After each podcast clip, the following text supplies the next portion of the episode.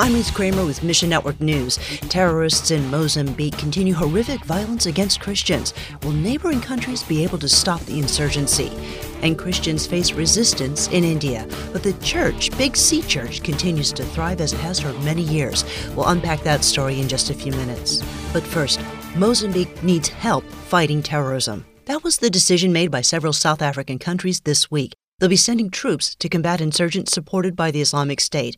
By the way, since 2017, fighting in Mozambique has displaced around 800,000 people.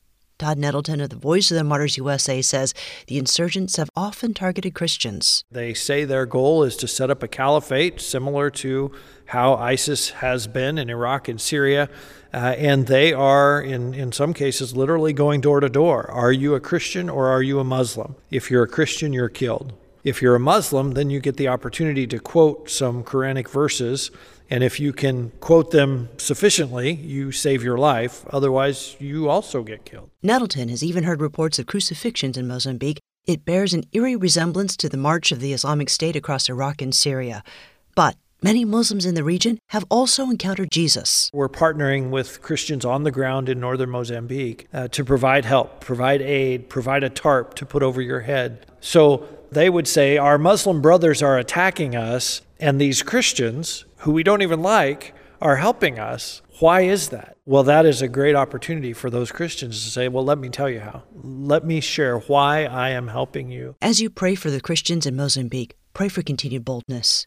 Next, India identifies a new threat just as the country reaches its lowest rate of new COVID-19 cases in 3 months. Scientists say infections linked to the Delta Plus strain emerged recently in 3 states, raising it to a variant of concern status. Now, if it's not contained, some fear the Delta Plus variant would trigger a massive third wave of infections. John Pudaite of Bibles for the World tells us. Well, it certainly has been a challenging situation. We do have a variant of the virus that is much more contagious than what had been going around in the U.S. Authorities started easing restrictions earlier this month because new cases were dropping in major cities.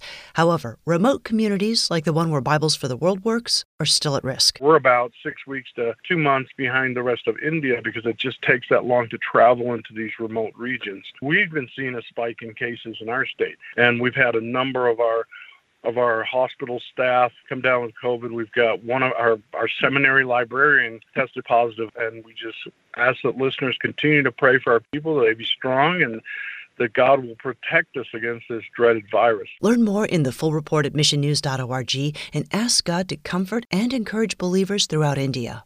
And between India's second COVID-19 surge and a growing hostility towards Indian Christians, local ministries need all hands on deck. Mission India just hired a new director of church engagement, David Chakranarayan, and it couldn't have come at a better time. Effective missions see churches and ministry organizations linking arms so the gospel goes forward. For Chakranarayan, the mission to share Jesus in India is personal. I've always had a passion for reaching India because, I grew up overseas. Yeah, I was born in Dubai, lived in Mumbai, India, lived in Abu Dhabi, and then my family moved to the U.S. in 1991.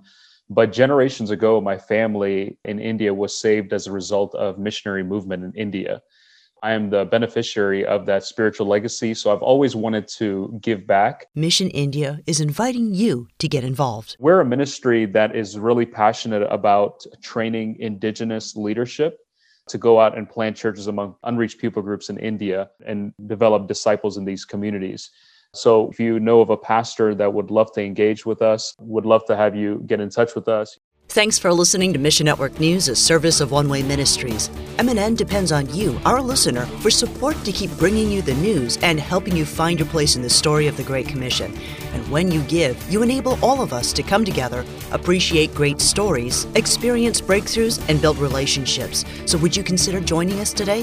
Look for links at missionnews.org. That's missionnews.org. I'm Ruth Kramer.